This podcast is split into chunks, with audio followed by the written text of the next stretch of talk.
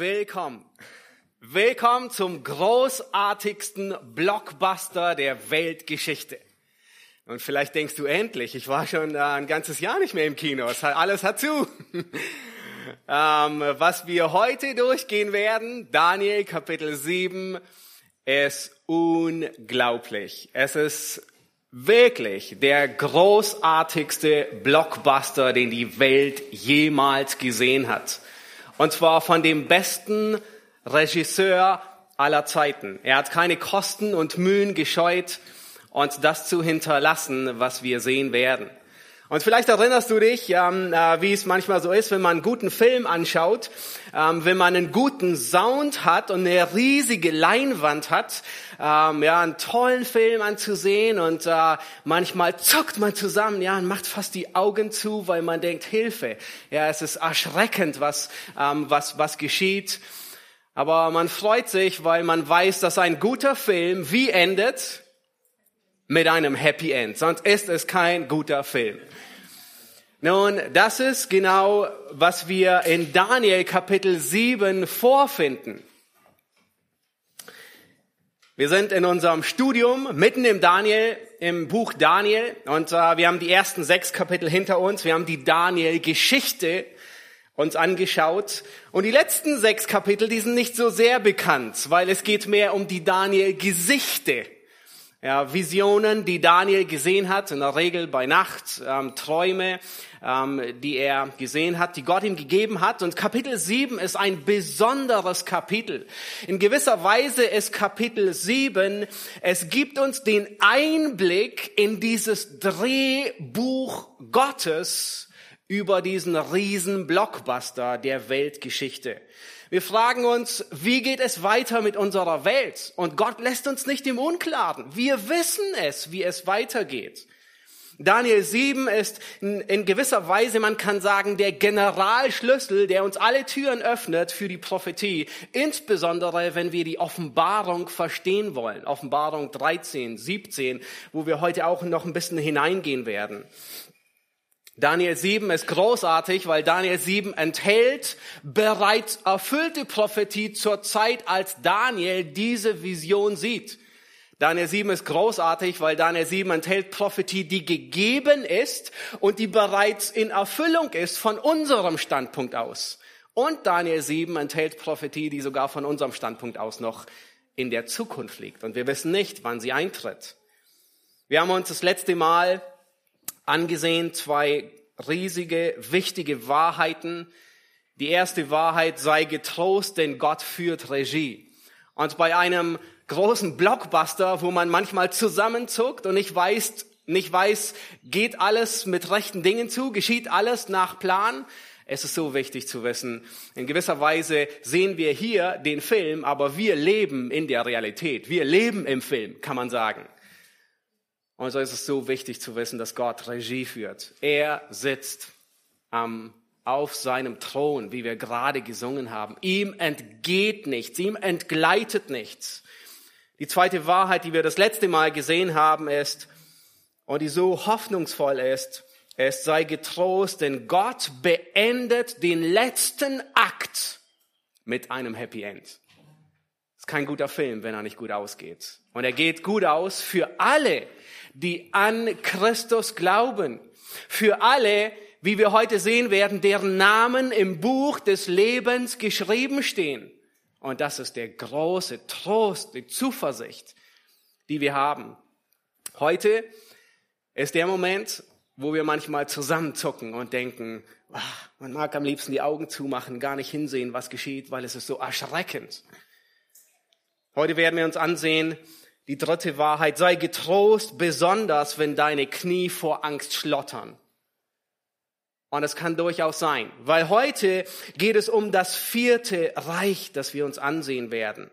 Nun, ihr erinnert euch, wir hatten das letzte Mal Daniel, er hat diese Vision und er sieht vier Tiere aus einem Meer aufsteigen. Es ist wie ein, ein, ein Bild, äh, wie ein Film, den er vor Augen sieht. Und ähm, Gott macht ihm deutlich, dass ähm, in dieser Weltgeschichte von ihm noch vier Weltreiche kommen werden, ehe der Messias kommt und sein Reich aufrichten wird und alle Weltreiche beenden wird. Und er sieht zunächst diesen Löwen mit Adlerflügeln, dessen äh, Flügel ausgerissen wurden. Und wir erinnern uns, wir hatten gesehen, es ist das äh, Reich Babylon, ja, das Haupt aus Gold. Nebukadnezar, dem, der so gedemütigt wurde. Und Daniel lebt, als er diese Vision sieht, noch in diesem Reich. Und dann sieht er ein zweites Tier, einen Bär, herauskommen. Ihr erinnert euch ja an, an, an das Ishtar-Tor, ja, mit diesen 120 Löwen mit Adlerflügeln, das Wappen des babylonischen Reiches, ja. Dann das zweite Tier, der Bär, der sich aufrichtet und drei Rippen in seinem Maul hat und viel Fleisch verzehrt. Ja, das, das Medo-Persische Reich, das vor der Tür stand. Es stand schon in den Startlöchern, um zu beginnen. Und dann das dritte Tier, der Panther, das schnellste Tier der Welt mit vier Vogelflügeln auf seinem Rücken und vier Köpfe. In Windeseile hat sich das griechische Reich ausgebreitet in alle vier Himmelsrichtungen. Und dann aufgeteilt auf seine vier Generäle. Und dann sieht Daniel ein viertes Tier und er gibt ihm keine Bezeichnung, weil es so grausam, so schrecklich ist, dass es kein Tier gibt, das dazu passen würde. Und er nennt es einfach nur das vierte Tier und, nennt, und beschreibt es furchterregend, schrecklich, außerordentlich. Und das ist das letzte Reich, bevor das Reich Gottes anbricht. Und um dieses Reich geht es heute. Lass uns den Abschnitt lesen, Daniel Kapitel 7, ab Vers 15 bis Vers 28. Es ist das römische Reich mit einigen Überraschungen, die folgen werden. Ich, Daniel, wurde deshalb in meinem Geist zutiefst beunruhigt und die Gesichter meines Hauptes ängstigten mich. Ich näherte mich einem der Umherstehenden und erbat von ihm sichere Auskunft über das alles. Der redete mit mir und verkündete mir die Bedeutung der Dinge. Jene großen Tiere, vier an der Zahl, bedeuten, dass vier Könige sich aus der Erde erheben werden. Aber die Heiligen des Allerhöchsten werden die Königsherrschaft empfangen und sie werden die Königsherrschaft bis in Ewigkeit beibehalten. Ja, wirklich, bis in alle Ewigkeit. Hierauf wünschte ich sichere Auskunft über das vierte Tier, das sich von allen anderen unterschied das so furchterregend war und eiserne Zähne und eherne Klauen hatte, das fraß und zermalmte und das Übrige mit seinen Füßen zertrat.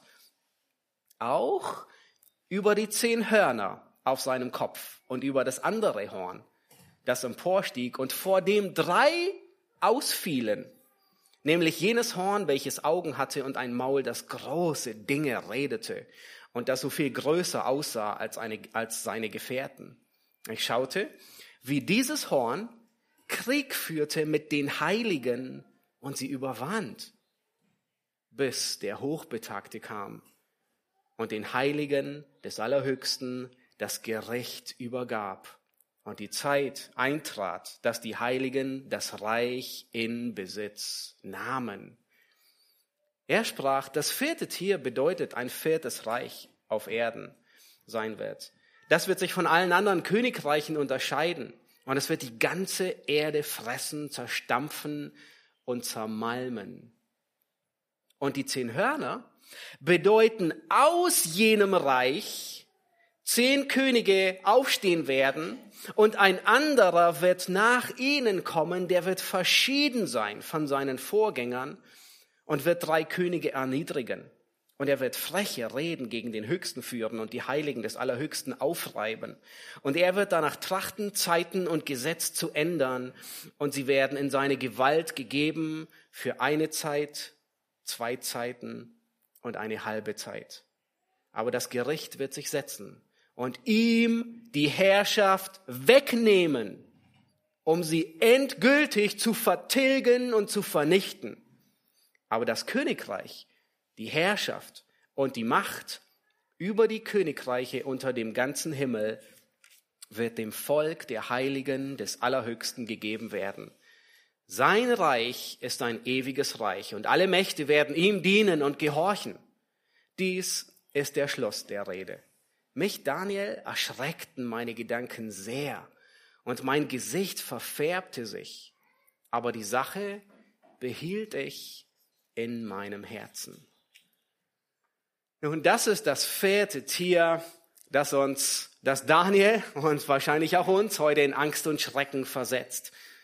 Gott hat uns Prophetie nicht gegeben, um uns zu verärgern, weil sie ein bisschen schwer ist zu verstehen, sondern er gibt sie uns, damit wir wissen, wie die Zeit aussehen wird, um uns zu trösten, um uns zu ermutigen, um uns zu festigen, damit wenn Dinge geschehen, wir nicht irgendwie verunsichert werden und denken, geht alles noch nach, nach Gottes Plan zu?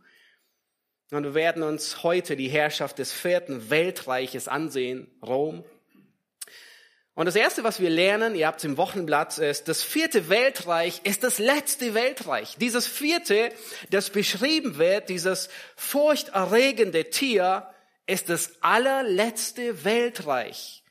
Und danach bricht das messianische Reich an. In Vers 11, Vers 13, Vers 14, Vers 25 äh, wird gesagt, es ist das letzte. Es wird sogar gesagt, wie lange diese allerletzte Periode dauern wird nämlich eine Zeit, zwei Zeiten und eine halbe Zeit. Und diese Zeitangabe finden wir immer wieder, besonders später in der Offenbarung, ja, wenn man das alles zusammenzählt, landet man bei dreieinhalb. Und es ist nicht eine allegorische Zahl, sondern es sind dreieinhalb Jahre am Ende. Es wird nämlich auch anders formuliert. Wie kann man dreieinhalb Jahre noch formulieren? In 42 Monaten. Und genau derselbe Begriff wird gebraucht. Oder 1200, ich glaube 60 Tage. Ja.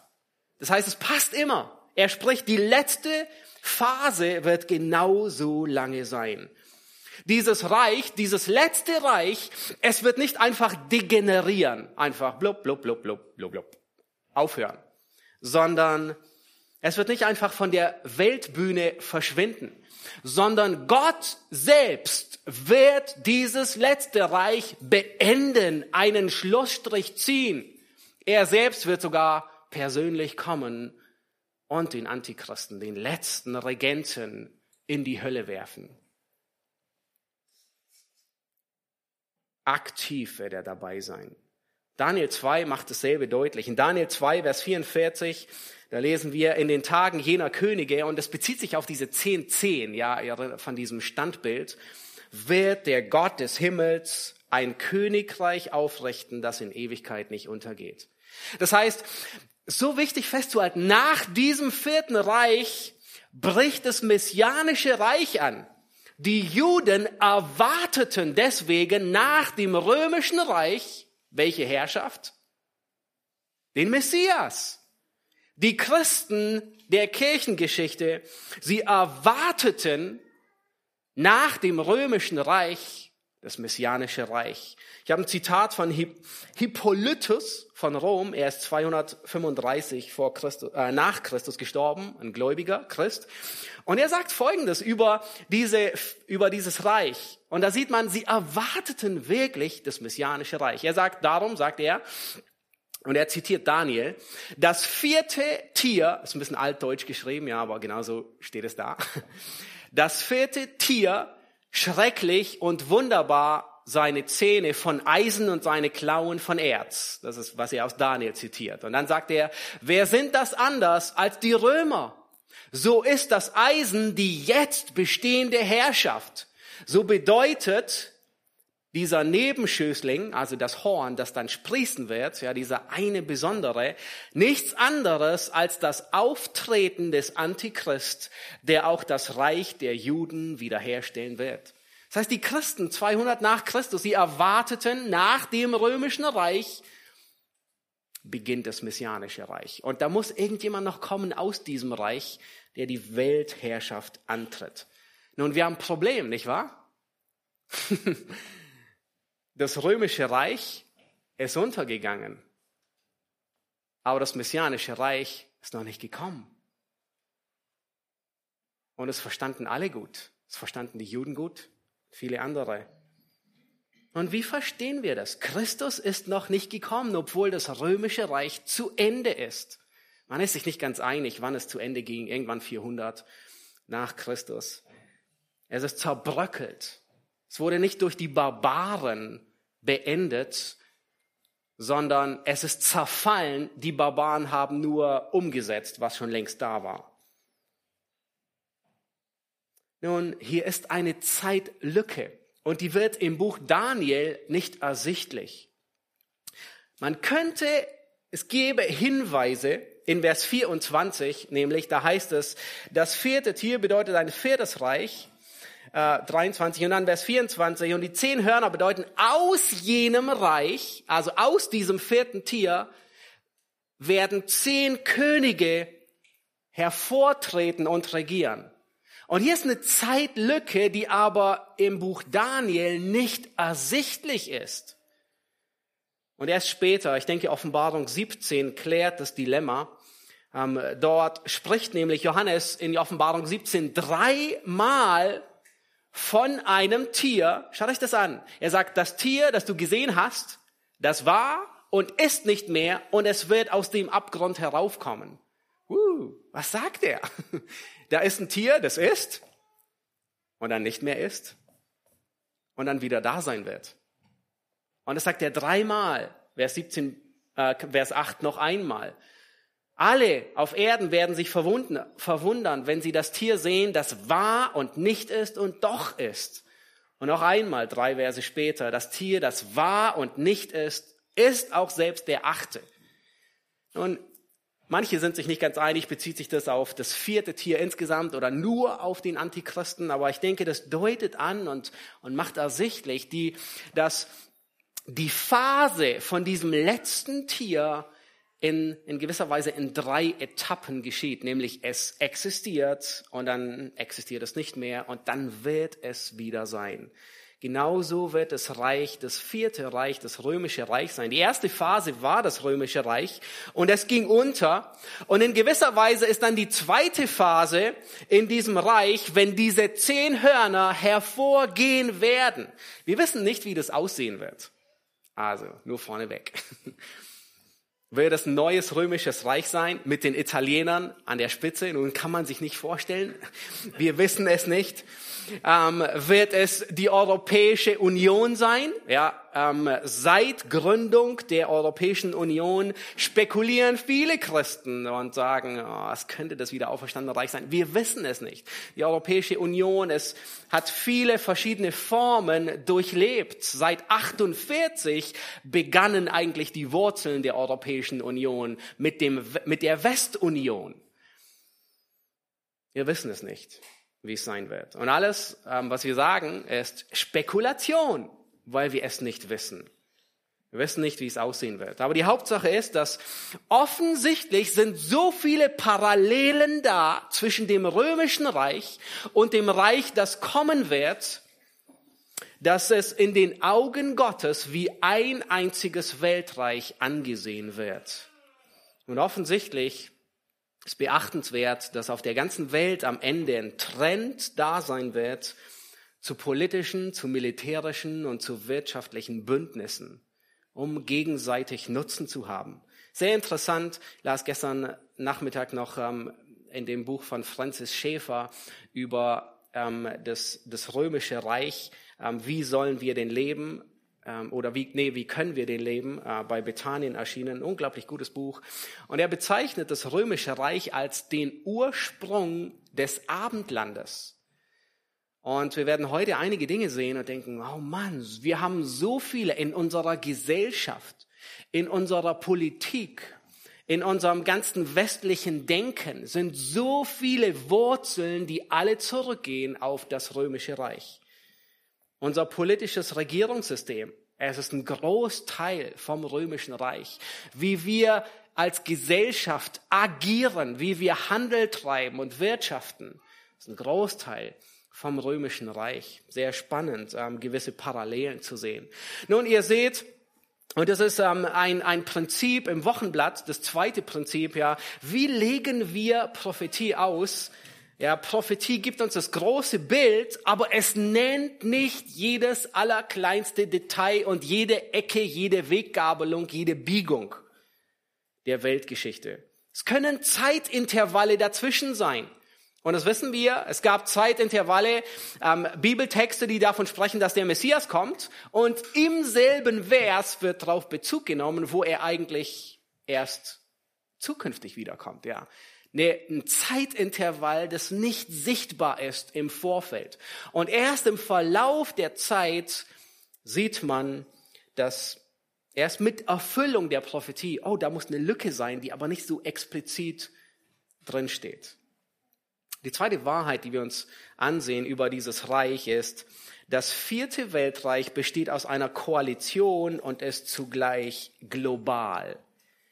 Nun schaut euch Vers 23 an. Vers 23 sagt, das Tier bedeutet ein viertes Reich und dann heißt es, es wird die ganze Erde fressen. In gewisser Weise ist die Herrschaft, die noch kommt, von diesem einen Antichristen, der noch aussteht, es ist eine globale Herrschaft. Das bedeutet, es gibt kein Entrinnen. Du kannst dich nirgends verstecken auf dieser Welt. In keinem Land der Welt, auf keiner Insel der Welt, auf keinem Kontinent der Welt, in keiner Höhle der Welt. Es ist ein globales Reich. Und gleichzeitig ist es eine Koalition aus mehreren Königen, aus diesen zehn Königen, die da sein werden.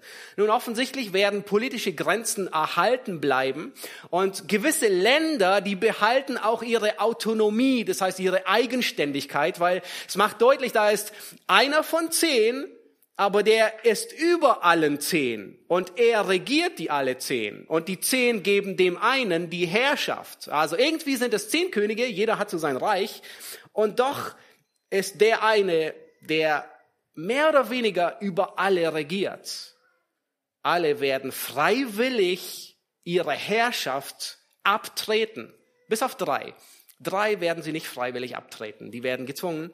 Und der Text, unser Text sagt uns, Vers 7, 8, 20 und 24, drei Könige tun es nicht. Und wisst ihr, was mit ihnen geschieht? Die werden ausgerissen. Die werden, in anderen Worten, ähm, Vers 20, erniedrigt, das heißt entmachtet. Das heißt ausgetauscht. Wir wissen nicht, ob es einfach so ist wie jetzt gerade, wo ein Richter ausgetauscht wird oder so, oder ob sie hingerichtet werden, wie auch immer. Sie werden ausgetauscht. Drei wollen ihre Herrschaft nicht abgeben und das Tier sorgt dafür, dass jemand anders an ihre Stelle kommt. In Offenbarung 17, Vers 12 bis 13, da wird diese Koalition beschrieben. Und zwar heißt es, und die zehn Hörner, die du gesehen hast, merkt ihr, Offenbarung und Daniel, alle sprechen denselben Text, ja. Offenbarung zitiert nie Daniel. Nie. Aber es ist voll von Daniel. Ja.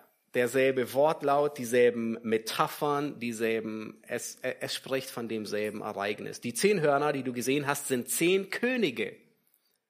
Nun Regenten, Herrscher über gewisse Länder, die noch kein Reich empfangen haben, aber sie erlangen Macht wie Könige für eine Stunde. Also nicht eine Sinne von eine Stunde, eine Stunde, sondern für eine Zeitperiode zusammen mit dem Tier.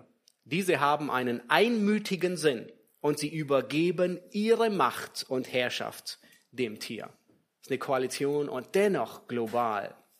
Die dritte Wahrheit, die wir über dieses vierte Weltreich ansehen, und das ist, äh, das ist das, was so erschreckend ist, ist, das vierte Weltreich, es herrscht rücksichtslos und totalitär. Nun, schaut euch Vers 19 an, wie es dort beschrieben wird. Schaut ihr das vierte Tier, und dann heißt es ganz anders wie das babylonische, das medopersische und das griechische Reich. Es ist furchterregend, eiserne Zähne, eherne Klauen. Es fraß und zermalmte und das Übrige zertrat es mit den Füßen. Es ist eine grausame Herrschaft. Und das war bereits Rom schon. Rom war ein grausames Reich. Nun, heute neigt man dazu, so alte Reiche zu glorifizieren. Ja, nur das Gute zu sehen, ja, tolle Filme über das Römische Reich oder was auch immer zu machen, ja. Und das kennen wir von anderen Kulturen. Die Maya-Kultur, ja, kennen wir auch, ja, wo man, wo man eine Kultur so glorifiziert. Und letztens hörte oder las ich einen Bericht, ähm, wo die überraschenderweise deutlich gemacht haben, dass es eine fürchterlich grausame Kultur war, die Menschen geopfert haben ja, aber das vergisst man. Und das römische Reich, es war grausam. Woran merkt man das? Es wird besonders daran deutlich, ähm, wie ihr Fernsehen am Abend ausgesehen hat. Und zwar war das in der Arena in Rom.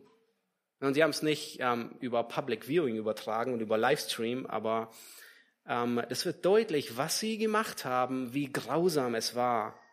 Christen wurden den Löwen zum Fraß vorgeworfen. Clemens von Rom, ebenfalls ein Märtyrer, er berichtet, dass Christinnen an die Hörner von Stieren gefesselt wurden und in die Arena geschickt würden, wo sie den Märtyrertod starben. Christen, sie brannten als lebendige Fackeln im Garten von Nero. Es gab Gladiatorenkämpfe, wo einfach genossen wurde, wie der eine den anderen abmetzelt. Das römische Reich war ein fürchterliches Reich. Staatsfeinde, sie wurden gekreuzigt.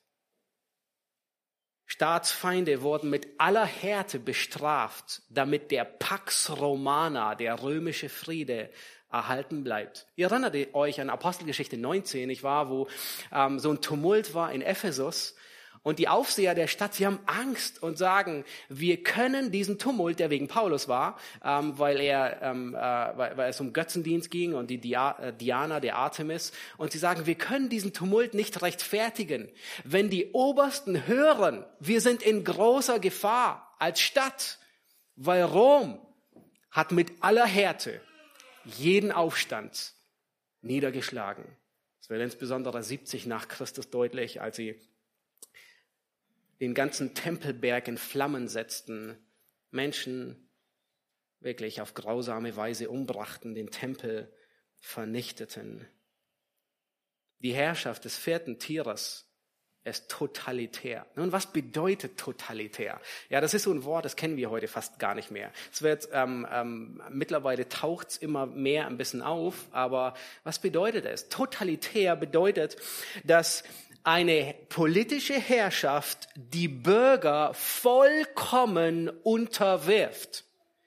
Und zwar ein solcher Staat, er versucht alle Bereiche des Lebens zu kontrollieren. Alles politische, gesellschaftliche und das kulturelle Leben. Er versucht Beruf, Familie, Erziehung, Freizeit, einfach alles zu dominieren und zu beeinflussen und die totale Macht darüber auszuüben. Und es wird mit Gewalt reglementiert. Dieses System, ein totalitäres System, lässt keine anderen Meinungen zu. Nun, wird es Pressefreiheit geben in einem totalitären System? Sehr wahrscheinlich nicht. Aber das kennen wir schon aus anderen Systemen. Im Mittelalter gab es keine Pressefreiheit. Im Nationalsozialismus gab es keine Pressefreiheit. Im Kommunismus. Und merken, dass wir heute nicht weit davon entfernt sind. Wisst ihr, was es geben wird? Meinungsfreiheit. Meinungsfreiheit wird es weiterhin geben. Aber wisst ihr, wie die Meinungsfreiheit dann aussieht? Dass nur noch eine Meinung frei ist. In einem totalitären System ist eine Meinung frei, aber nicht mehr. Wer anders denkt, der wird eingeschüchtert, bedroht, ausgeschlossen, verfolgt und umgebracht. Nun lass uns sehen, wie dieses, wie dieses totalitäre System aussehen wird. Und ich möchte mit euch Offenbarung 13, das ganze Kapitel durchgehen. Ähm, es sind nur 18 Verse. Keine Angst, ähm, äh, ähm, äh, es ist sehr spannend. Es ist wirklich wie ein Blockbuster. Und wenn wir das sehen, was kommt, dann ist es der Moment, wo wir am liebsten wahrscheinlich die Augen zumachen und nicht zugucken werden, was geschieht. Aber hier wird dieses totalitäre System in vollkommener Weise beschrieben. Und achtet darauf, ob ihr gewisse Worte, ob sie euch bekannt vorkommen. Ich wette, die Hälfte wird euch bekannt vorkommen aus Daniel 7. Das Offenbarung 13. Und ich sah aus dem Meer, kommt uns bekannt vor, ein Tier aufsteigen, das sieben Köpfe und zehn Hörner hatte. Kommt uns das bekannt vor? Ein Tier aus dem Meer, zehn Hörner, alles identisch zu Daniel. Und auf seinen zehn Hörnern zehn Kronen und auf seinen Köpfen einen Na Namen der Lästerung. Und das Tier, das ich sah, glich, glich, also es ist ein Tier, aber es gleicht einem Panther und seine Füße waren wie die eines Bären und sein Rachen wie ein Löwenrache und der Drache gab ihm seine Kraft und seinen Thron und große Vollmacht. Kommt euch das bekannt vor? Ein Tier wie ein Panther, ein Bär und ein Löwe. Die umgekehrte Reihenfolge. Das heißt, dieses letzte Tier spiegelt in gewisser Weise alle Reiche, die vorher waren, wieder. Den Löwen, das babylonische Reich, das medopersische Reich und das griechische Reich. In gewisser Weise kann man sagen, die geballte Ladung aller Macht und Schnelligkeit und Intelligenz und ähm, Gier ist in diesem Tier. Und ich sah einen seiner Köpfe, Vers 3, wie zu Tode verwundert und seine Todeswunde wurde geheilt und die ganze Erde sah verwundert dem Tier nach. Und sie beteten den Drachen an, der dem Tier Vollmacht gegeben hatte. Und sie beteten das Tier an und sprachen, wer ist dem Tier gleich? Wer mag mit ihm kämpfen? Und es wurde ihm ein Maul gegeben, das große Worte und Lästerung redete. Oh, kommt uns das bekannt vor? Ein Maul, das große Dinge redete. Daniel 7. Und es wurde ihm Macht gegeben, 42 Monate. Kommt es bekannt vor? Sehr bekannt aus Daniel 7 zu wirken. Vers 6, und es tat seinen Mund auf zur Lästerung gegen Gott, um seinen Namen zu lästern und sein sein Zelt und die, welche im Himmel wohnen. Und es wurde ihm gegeben, Krieg zu führen mit den Heiligen und sie zu überwinden. Und es wurde ihm Vollmacht gegeben über jeden Volksstamm, jede Sprache und jede Nation. Und alle, die auf der Erde wohnen, werden es anbeten deren Namen nicht geschrieben stehen im Buch des Lebens des Lammes, das geschlachtet worden ist von Grundlegung der Welt an. Wenn jemand Ohren hat, der höre. Wenn jemand in Gefangenschaft führt, so geht er in die Gefangenschaft. Wenn jemand mit dem Schwert tötet, so soll er durch Schwert getötet werden. Hier ist das standhafte Ausharren und der Glaube der Heiligen. Und ich sah ein anderes Tier. Nun, das ist der falsche Prophet, ja, der später noch in der Offenbarung auftaucht. Er wird auch so benannt, falsches Tier, aus der Erde aufsteigen. Und es hatte zwei Hörner gleich einem Lamm und redete wie ein Drache. Und dieser falsche Prophet, das zweite Tier, es übt alle Vollmacht des ersten Tieres aus vor dessen Augen und bringt die Erde und alle, die auf ihr wohnen, dazu, dass sie das erste Tier, also das, was da war, den Antichristen, anbeten, dessen Todeswunde geheilt wurde. Und es, das erste Tier, tut große Zeichen, so dass es sogar Feuer vom Himmel auf die Erde herabfallen lässt vor den Menschen. Und es verführt die, welche auf der Erde wohnen, durch die Zeichen, die vor dem Tier zu tun ihm gegeben sind. Und es sagt denen, die auf der Erde wohnen, dass sie dem Tier, das die Wunde von dem Schwert hat und am Leben geblieben ist, ein Bild machen sollen. Und es wurde ihm gegeben, dem Bild des Tieres einen Geist zu verleihen, so dass das Bild des Tieres sogar redete und bewegte, dass alle getötet wurden, die das Bild des Tieres nicht anbeten. Und es bewegt, dass allen, den Kleinen und den Großen, den Reichen und den Armen, den Freien und den Knechten, ein Mahlzeichen gegeben wird auf ihre rechte Hand oder auf ihre Stirn und dass niemand kaufen oder verkaufen kann als nur der, welcher das Mahlzeichen hat oder den Namen des Tieres oder die Zahl seines Namens. Hier ist die Weisheit. Wer das Verständnis hat, der berechne die Zahl des Tieres, denn es ist die Zahl eines Menschen. Und seine Zahl ist 666.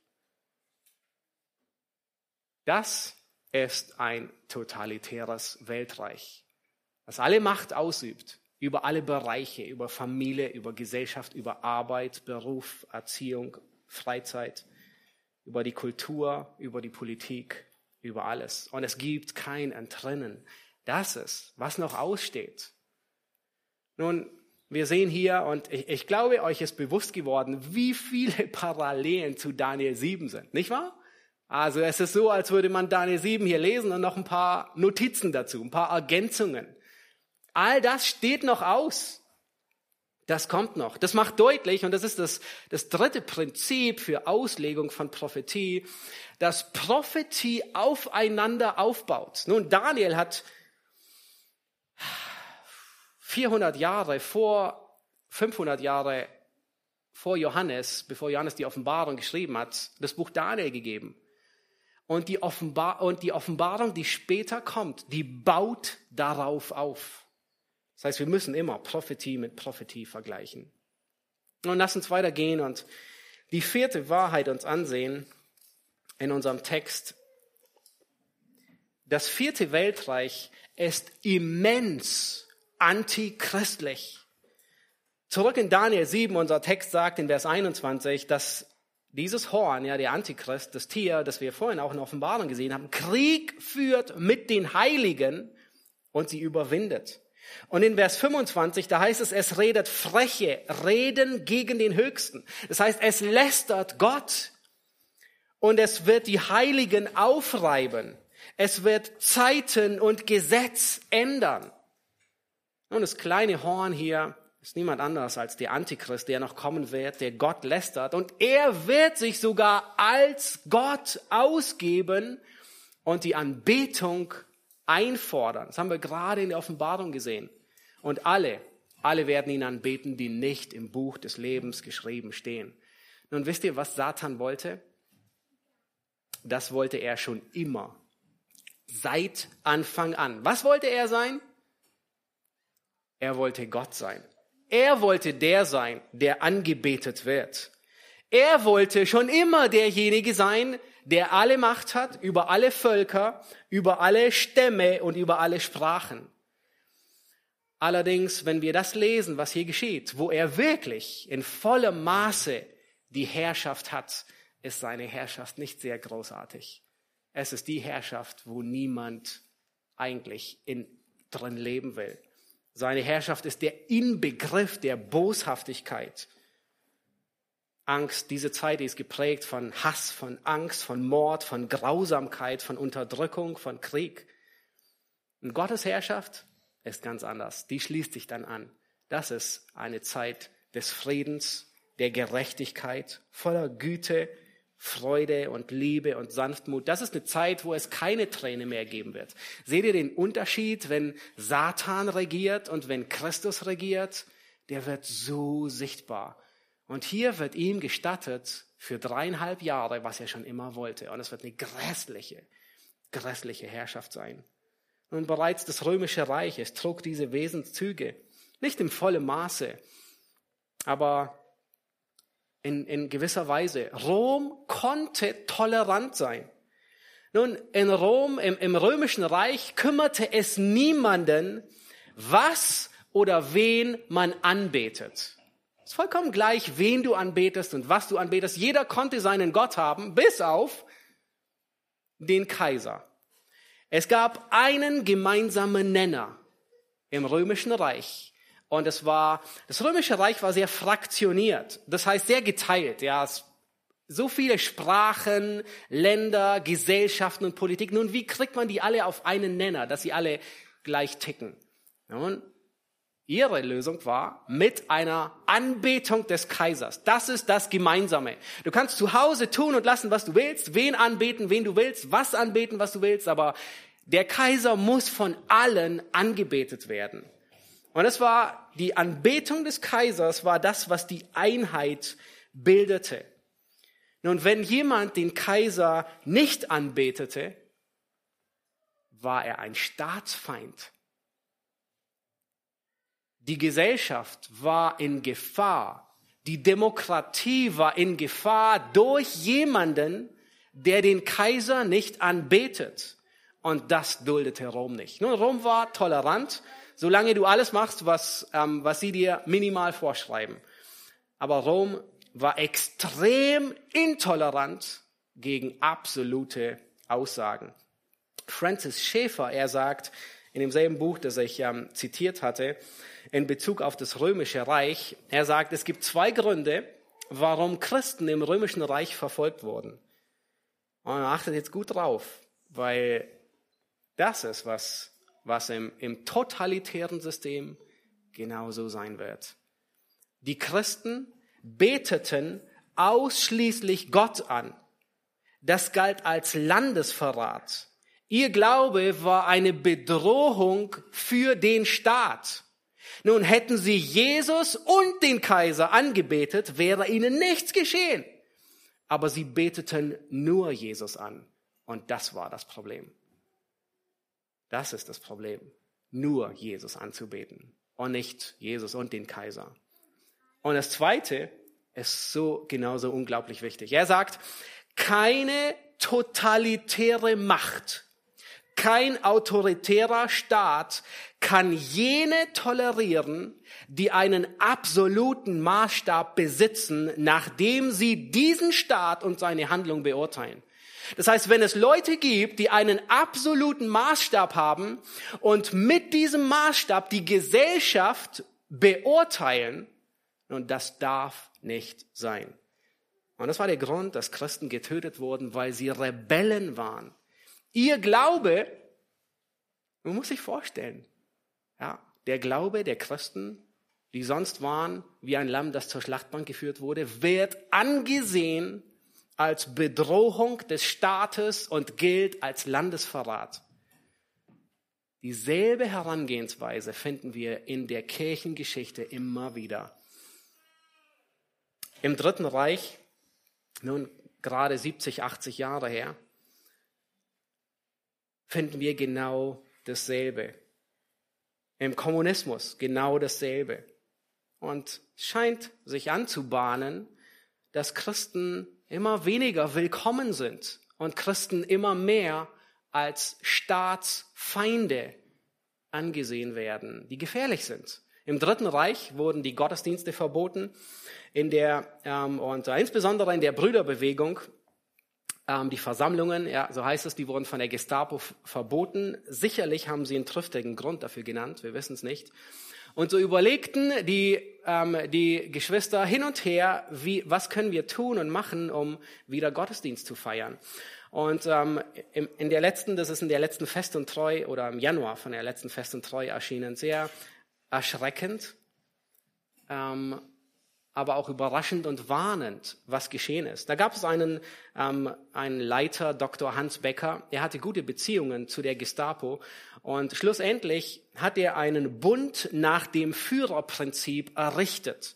Nämlich, dass die Geschwister, die sich gewissen Grundsätzen unterwerfen, sie durften diesem Bund beitreten und wieder Gottesdienst feiern.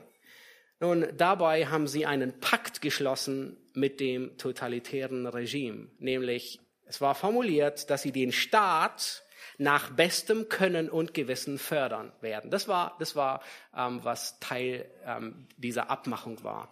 Nun, in dem Brief von Dr. Becker hieß es also an die Gemeinden, warum, warum schaffen wir so einen Bund? Also warum wollen wir einen Kompromiss machen? Und das ist die Antwort. Und das ist so erschreckend. Er sagt, es handelt sich bei dem, was wir zu tun haben, darum, ob wir aufgrund des Verbotes, also des Verbotes von Gottesdienst, und wenn wir doch Gottesdienst machen, als Staatsfeinde gelten wollen. Kommt uns das bekannt vor? Staatsfeinde in jedem totalitären Regime.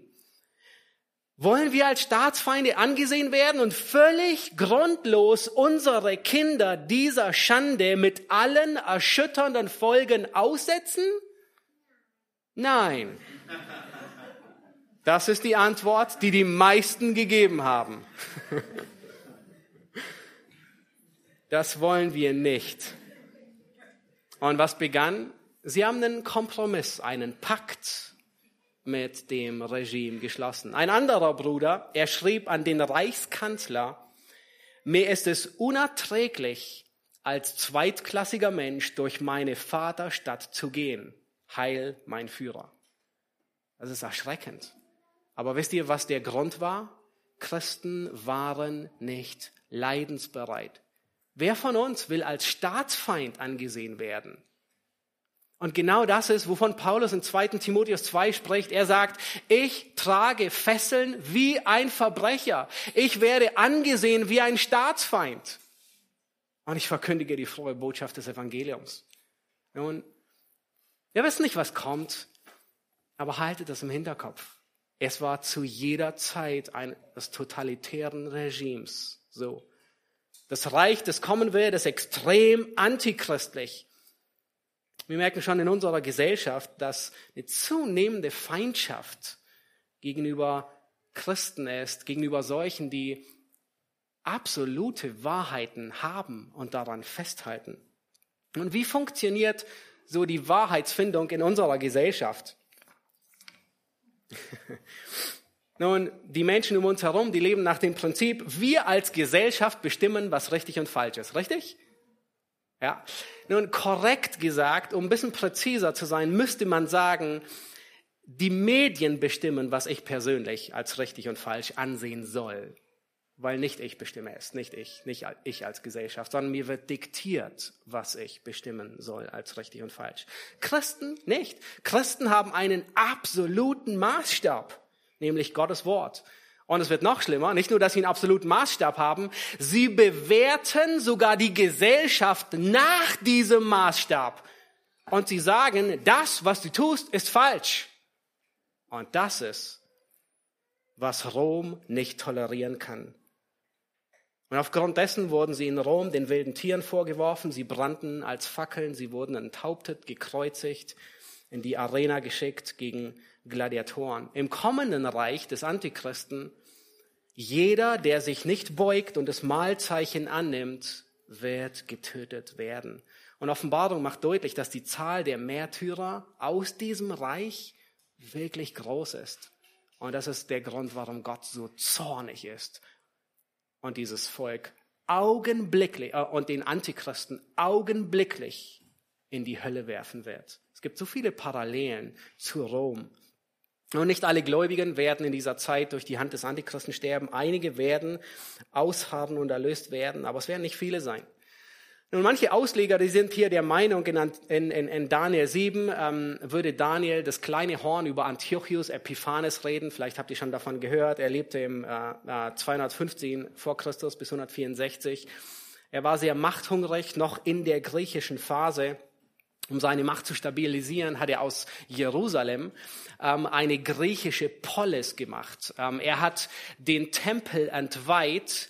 Ähm, er hat aus dem Tempel einen Zeus-Tempel gemacht, hat im Tempel Schweine geopfert.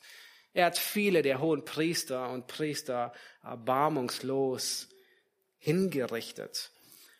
Nun, manche sagen, er ist das kleine Horn, das hier beschrieben wird, aber es gibt zwei Probleme. Das nämlich das kleine Horn laut Daniel 7 wird sofort, sofort von Christus ins Feuer geworfen. Und das ist mit Antiochus Epiphanes nicht geschehen. Und das zweite Problem ist, dass nach dem kleinen Horn was anbricht? Das Messianische Reich. Und das ist auch nicht angebrochen nach Antiochus Epiphanes. Ja, er war sicherlich ein Schatten auf den Antichrist, ja. Das heißt in Vers 25 über den Antichrist, der wird Zeiten und Zeichen verändern. Er wird Gesetze ändern, ähm, er wird Zeiten ändern. Nun, es bedeutet wahrscheinlich nicht, dass er ähm, von einem 24-Stunden auf einen 25-Stunden-Tag gehen wird. Ähm, das wird er jetzt nicht, sicherlich nicht tun. Wahrscheinlich auch nicht einen Wochenrhythmus ändern, wissen wir nicht. Ähm, aber er wird Gebräuche oder Festzeiten ändern. Er wird die Gesellschaft umkrempeln. Und es wird über Antiochus Epiphanes gesagt, und das könnte gut zutreffen, dass es auch auf den zukünftigen ähm, Antichristen zutrifft. Es wird gesagt, ein Jude, ein Jude, dass er in dieser Zeit weder den Sabbat halten noch die Feste seiner Väter beobachten konnte. Das heißt, es wurde ihm verboten, alles, was irgendwie mit ihrer Religion Ausübung zu tun hatte, wurde ihnen verboten. Sie durften nicht mal einen Sabbat halten, sie durften nicht in den Tempel gehen opfern, nicht mal Passa feiern, sondern sie mussten an den heidnischen, an den griechischen Opfern teilnehmen und das Fest des Dionysos feiern. Und der Streitpunkt war offensichtlich die Unterdrückung der jüdischen Bräuche und dass sie ersetzt wurden mit heidnischen, in dem Fall griechischen Riten. Das war nicht die Abschaffung von einem Kalender oder ähm, Monate heißen jetzt anders, sondern es war die Veränderung der Festzeiten. Nun, die fünfte Wahrheit, die wir lernen wollen, ist, wollen weitergehen, ist, dass das vierte Weltreich ist extrem beängstigend. In Vers 15, schaut euch Vers 15 und 28 an. Das sind, das sind so die zwei Buchstützen von unserem Text. Da heißt es, ich, Daniel, wurde deshalb in meinem Geist zutiefst beängstigt, beunruhigt und die Gesichter meines Hauptes ängstigten mich. Und dann Vers 28, dies ist der Schluss der Rede, mich Daniel erschreckten meine Gedanken. Und Daniel, er ist erschrocken. Das ist der Moment, wo er im Sessel sitzt und, naja, er schlief, aber, und, und am liebsten die Augen zumachen wollte, nicht hinsehen wollte von all dem, was geschieht. Und wir haben, wir haben in Offenbarung 13 die Beschreibung des vierten Weltreiches gelesen. Es ist nicht beängstigend. Niemand will in der Zeit wohnen, leben. Es ist nicht erschreckend, beklemmend. Und das alles nicht nur zu lesen, sondern noch visuell zu sehen. Wir wissen, einen Film anzugucken ist viel schlimmer, wie einfach nur zu hören, was daran geschieht. Und vielleicht denkst du, warte mal, ich dachte immer, Prophetie tröstet und sie erschreckt nicht. Nicht wahr? Richtig, es trifft zu. Wisst ihr, was Daniel erschreckt hat? Die Realität hat ihn erschreckt. Das, was kommen wird. Das vierte Tier. Und die Realität, die kann wirklich erschreckend sein. Aber Prophetie nicht. Prophetie tröstet. Denn Prophetie endet immer mit Christus. Deswegen erschreckt sie nicht, sondern tröstet. Es ist keine Angst, Sünde zu haben und Schrecken zu zittern vor dem, was kommt. Daniel tut es. Aber wenn wir unseren Blick von Christus weglenken und auf die beängstigenden Wellen um uns herum sehen, das ist das, was sündig ist. Das ist, was zum Untergang führt. Ihr erinnert euch, wie bei Petrus. Keine Angst, es ist keine Sünde zu zittern, aber wenn wir unseren Blick von Christus weglenken auf das, was um uns herum geschieht. Vers 26 ist so ermutigend. Schaut euch an, da heißt es, ähm, ihm wird die Herrschaft weggenommen. Dem Antichristen wird die Herrschaft weggenommen. Nun, genauso überraschend wie die Mauer fiel zwischen der Bundesrepublik und der DDR. Niemand hatte es erwartet und auf einmal ist sie gefallen. Genauso unerwartet wie der eiserne Vorhang fiel. Von einem Tag auf den anderen. Genauso wird das Reich des Antichristen von einem auf den anderen Tag beendet werden. Christus selbst wird kommen und es beenden. Gott sitzt immer noch auf dem Thron. Er hat einen Zeitpunkt schon festgelegt, an dem der triumphierende König der Könige erscheinen wird. Nun, wenn wir die letzten Ereignisse der letzten Monate beachten, ich bin sicher, du bist genauso beängstigt wie ich. Es ist beängstigend, Entwicklungen zu sehen, die auf ein, auf ein totalitäres System hin, hingehen. Angst will sich breit machen. Und es gäbe viel Grund dafür, wenn wir Christus nicht hätten. Aber er hat uns schon alles geoffenbart, was kommt, damit wir eben keine Angst haben. Er lässt uns wissen, dass er immer noch Regie führt. Er sitzt immer noch auf dem Thron. Anfang des 18. Jahrhunderts hat Philipp Friedrich Hiller ein großartiges Lied geschrieben. Und die erste Strophe, die heißt, Jesus Christus herrscht als König. Alles wird ihm untertänig. Alles legt ihm Gott zu Fuß. Aller Zungen soll bekennen, Jesus sei der Herr zu nennen, dem man Ehre geben muss. Er lässt uns wissen, dass es gut ausgehen wird. Nun, wir wissen nicht, wie es weitergeht. Man könnte den Eindruck haben ähm, in unserer Zeit, dass die Welt taumelt, nicht wahr? durch all das, was in den letzten Monaten geschehen ist. Aber genauso hat sie in den 30er Jahren getaumelt. Als damals Hitler an die Macht kam, dachten viele, es wäre der Antichrist. Und vieles hätte gepasst, aber er war es nicht. Und unsere Welt, sie taumelt heute erneut. Und es kann sein, dass Gott den Lauf der Zeit noch einmal ausbremst, weil er draußen Schafe hat, die noch nicht in seinem Stall sind. Und dass Gott mit Langmut wartet, um sie zu retten und er bremst alles noch aus. Er hat das Dritte Reich nach 14 Jahren ausgebremst und beendet. Gott hat den Kommunismus nach einigen Jahrzehnten beendet. Gott hat viele andere böse Entwicklungen gestoppt. Wir wissen nicht, wie es weitergeht. Es könnte aber auch sein, dass es die letzten Wehen sind, die das Ende einleiten. Wir wissen es nicht. Aber wir leben in dieser Zeit. Nun, wie leben wir in dieser Zeit? Und das Größte, die größte Hilfe, die wir lernen können, ist von Daniel. Wie hat Daniel gelebt mit diesem Wissen? Er wusste, was kommt. Wie ging Daniel mit dieser Wahrheit, mit diesem Spannungsfeld um? Schaut euch Vers 28 an. Da heißt es, er hatte Angst.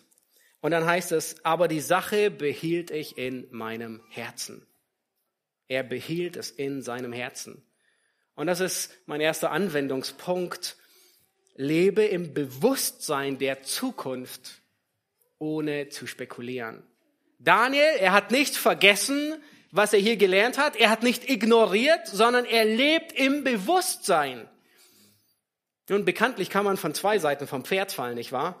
Ähm, du kannst Prophetie entweder ignorieren, weil sie zu schwer ist oder warum auch immer und vergessen. Oder du kannst darüber spekulieren, was jeder prophetische Vers bedeutet und wie heute Corona oder letzte Woche die Angriffe in Israel, wie sie hier hineinpassen. Aber das ist nichts anderes, wie zu spekulieren. Wie geht Daniel mit der Prophetie um? Er behält die Sache in seinem Herzen. Erinnert ihr euch, wann Daniel diese Vision hatte? Im ersten Jahr Belsazars. Das babylonische Reich war noch im Gange. 14 Jahre später 14 Jahre später beginnt der erste Atemzug anzudeuten, dass es weitergeht.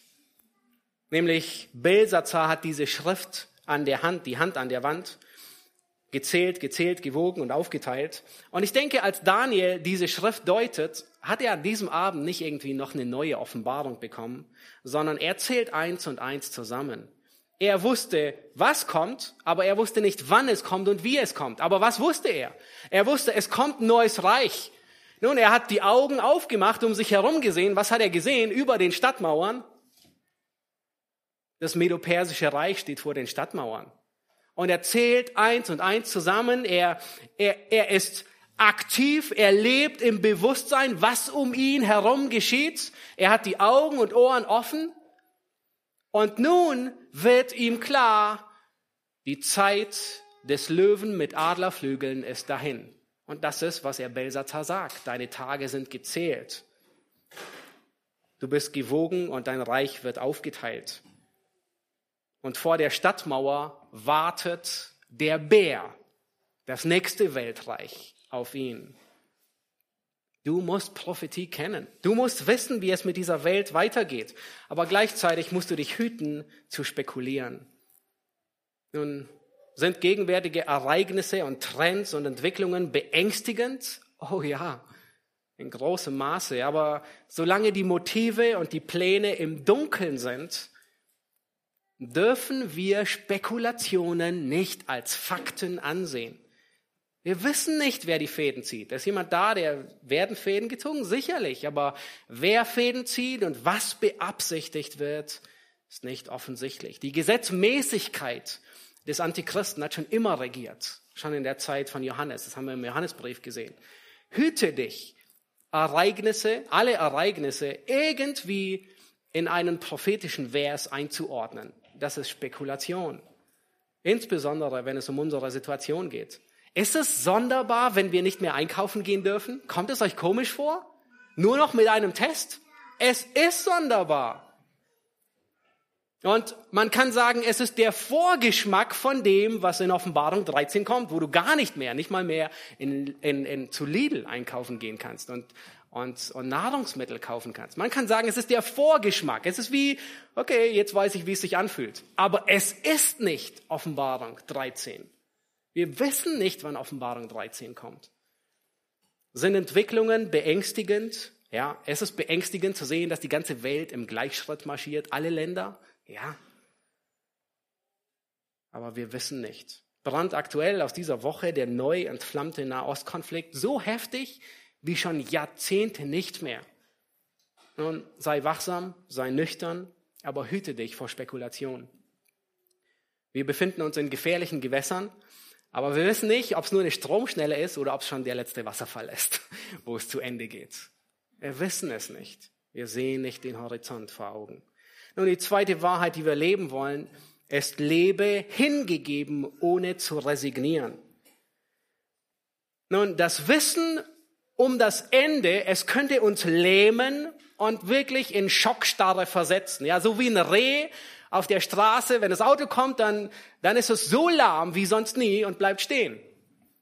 Nun, das darf mit dir nicht geschehen. Paulus kennt es.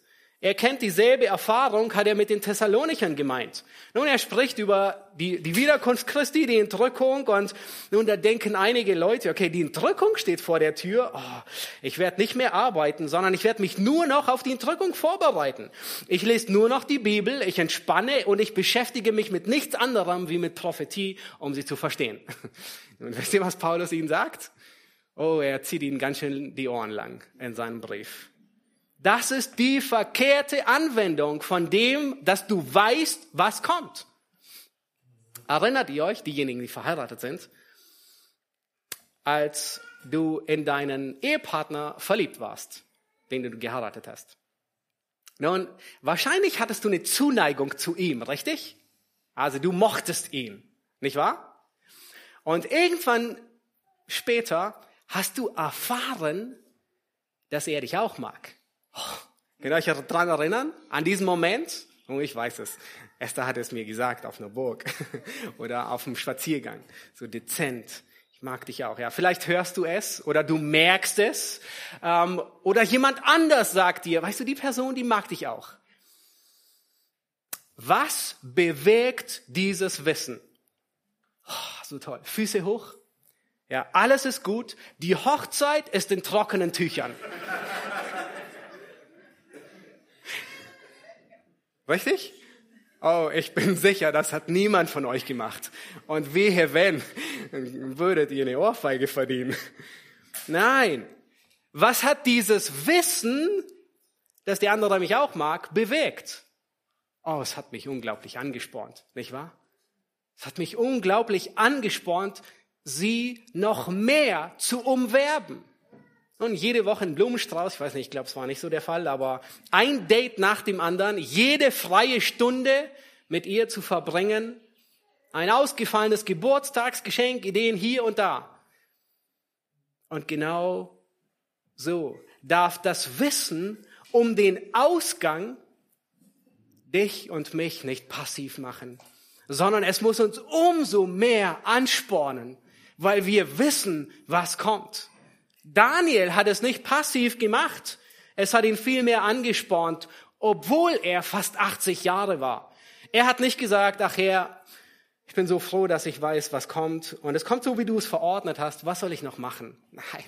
In Daniel 9, wenige Kapitel später, wir kommen noch dazu, betet er inbrünstig ein ganzes Kapitel um die Wiederherstellung Israels und das Ende der babylonischen Gefangenschaft. In Daniel 6, nun, wir hatten es zwar schon, Theo hat darüber gepredigt, aber eigentlich würde es chronologisch noch bevorstehen, nach dieser Vision. In Daniel 6, als Darius verboten hatte zu beten, sagt Daniel nicht, naja, ich kann in meinem Herzen weiter beten oder ein paar Tage nicht beten werden den Kohl nicht fett machen. Wisst ihr, was er tut? Er ist so hingegeben, er ist so brennend wie damals, als er 15 Jahre war und sich in seinem Herzen vornahm, sich nicht zu versündigen. Er war noch brennender. Das Wissen um die Zukunft, es darf uns nicht resignieren, es darf uns nicht müde machen, sondern es muss uns umso mehr anspornen. Und Petrus, er fasst es so gut zusammen. In 2. Petrus 3, Vers 11 bis 14, da sagt er Folgendes. Er spricht zu Christen, die wissen, was auf sie zukommt. Er sagt, da nun dies alles aufgelöst wird, das heißt unser Universum, wie sehr solltet ihr euch auszeichnen durch einen heiligen Wandel und Gottesfurcht. Er sagt nicht, da du weißt, was kommt, leg deine Hände in die Hosentasche. Nein, nicht in den Schoß legen. Sondern auszeichnen, es soll uns anspornen, indem ihr das Kommen des Tages Gottes erwartet und ihm entgegeneilt, an welchem die Himmel sich in Glut auflösen und die Elemente vor Hitze zerschmelzen werden. Wir erwarten aber nach seiner Verheißung neue Himmel und eine neue Erde, in denen Gerechtigkeit wohnt. Darum, Geliebte, weil ihr dies erwartet, wir wissen, was kommt und wir erwarten es, so seid eifrig darum bemüht, dass ihr als unbefleckt und tadellos vor ihm erfunden werdet in Frieden. In Frieden mit anderen, aber insbesondere unser Herz findet Frieden in dieser Gewissheit. Das Wissen um den Ausgang macht uns nicht passiv, sondern spornt uns viel mehr an. Und das wollen wir vor Augen halten. Wir wollen gleich ein gemeinsames Lied singen und der Chorus, der ist so unglaublich weil er genau das zusammenfasst, was wir singen. Christus ist immer noch auf dem Thron, auch wenn es manchmal nicht so aussieht. Wer hält alle Meere in der Hand? Wer zählt jedes Korn im Wüstensand? Könige erzittern, wenn er spricht. Alle Schöpfung jubelt laut und singt. Seht unseren Gott. Er sitzt auf dem Thron. Lasset uns anbeten. Seht unseren Herrn. Keiner ist ihm gleich. Lasset uns anbeten. Lasst uns aufstehen. Wir wollen gemeinsam beten und in diesen Chorus mit vollem Herzen mit einstimmen.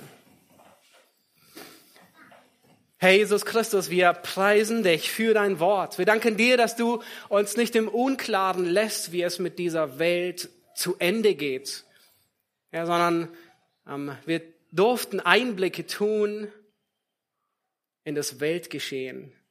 Und wir danken dir, dass du uns die Gewissheit gibst, ja, dass die, die im Buch des Lebens eingeschrieben sind, ja, die werden von Ewigkeit zu Ewigkeit in deinem Reich sein und regieren, im Reich des Friedens, im Reich der Freude, wo Gerechtigkeit triumphiert. Ja, gleichzeitig danken wir dir, dass du uns wachrüttelst, indem du uns aufzeigst, Herr, dass auch düstere Wolken unserer Menschheitsgeschichte noch bevorstehen. Und Herr, wir beten, dass das Wissen darum uns anspornt, uns nicht lähmt, sondern vielmehr, dass wir in der Heiligung wachsen, dass wir in der Hingabe wachsen. Ja, wir beten darum, dass das Wissen, das wir haben, dass wir es im Bewusstsein haben und dass wir es nicht ignorieren. Wir danken dir, dass du auf dem Thron sitzt und beten dich an. Amen.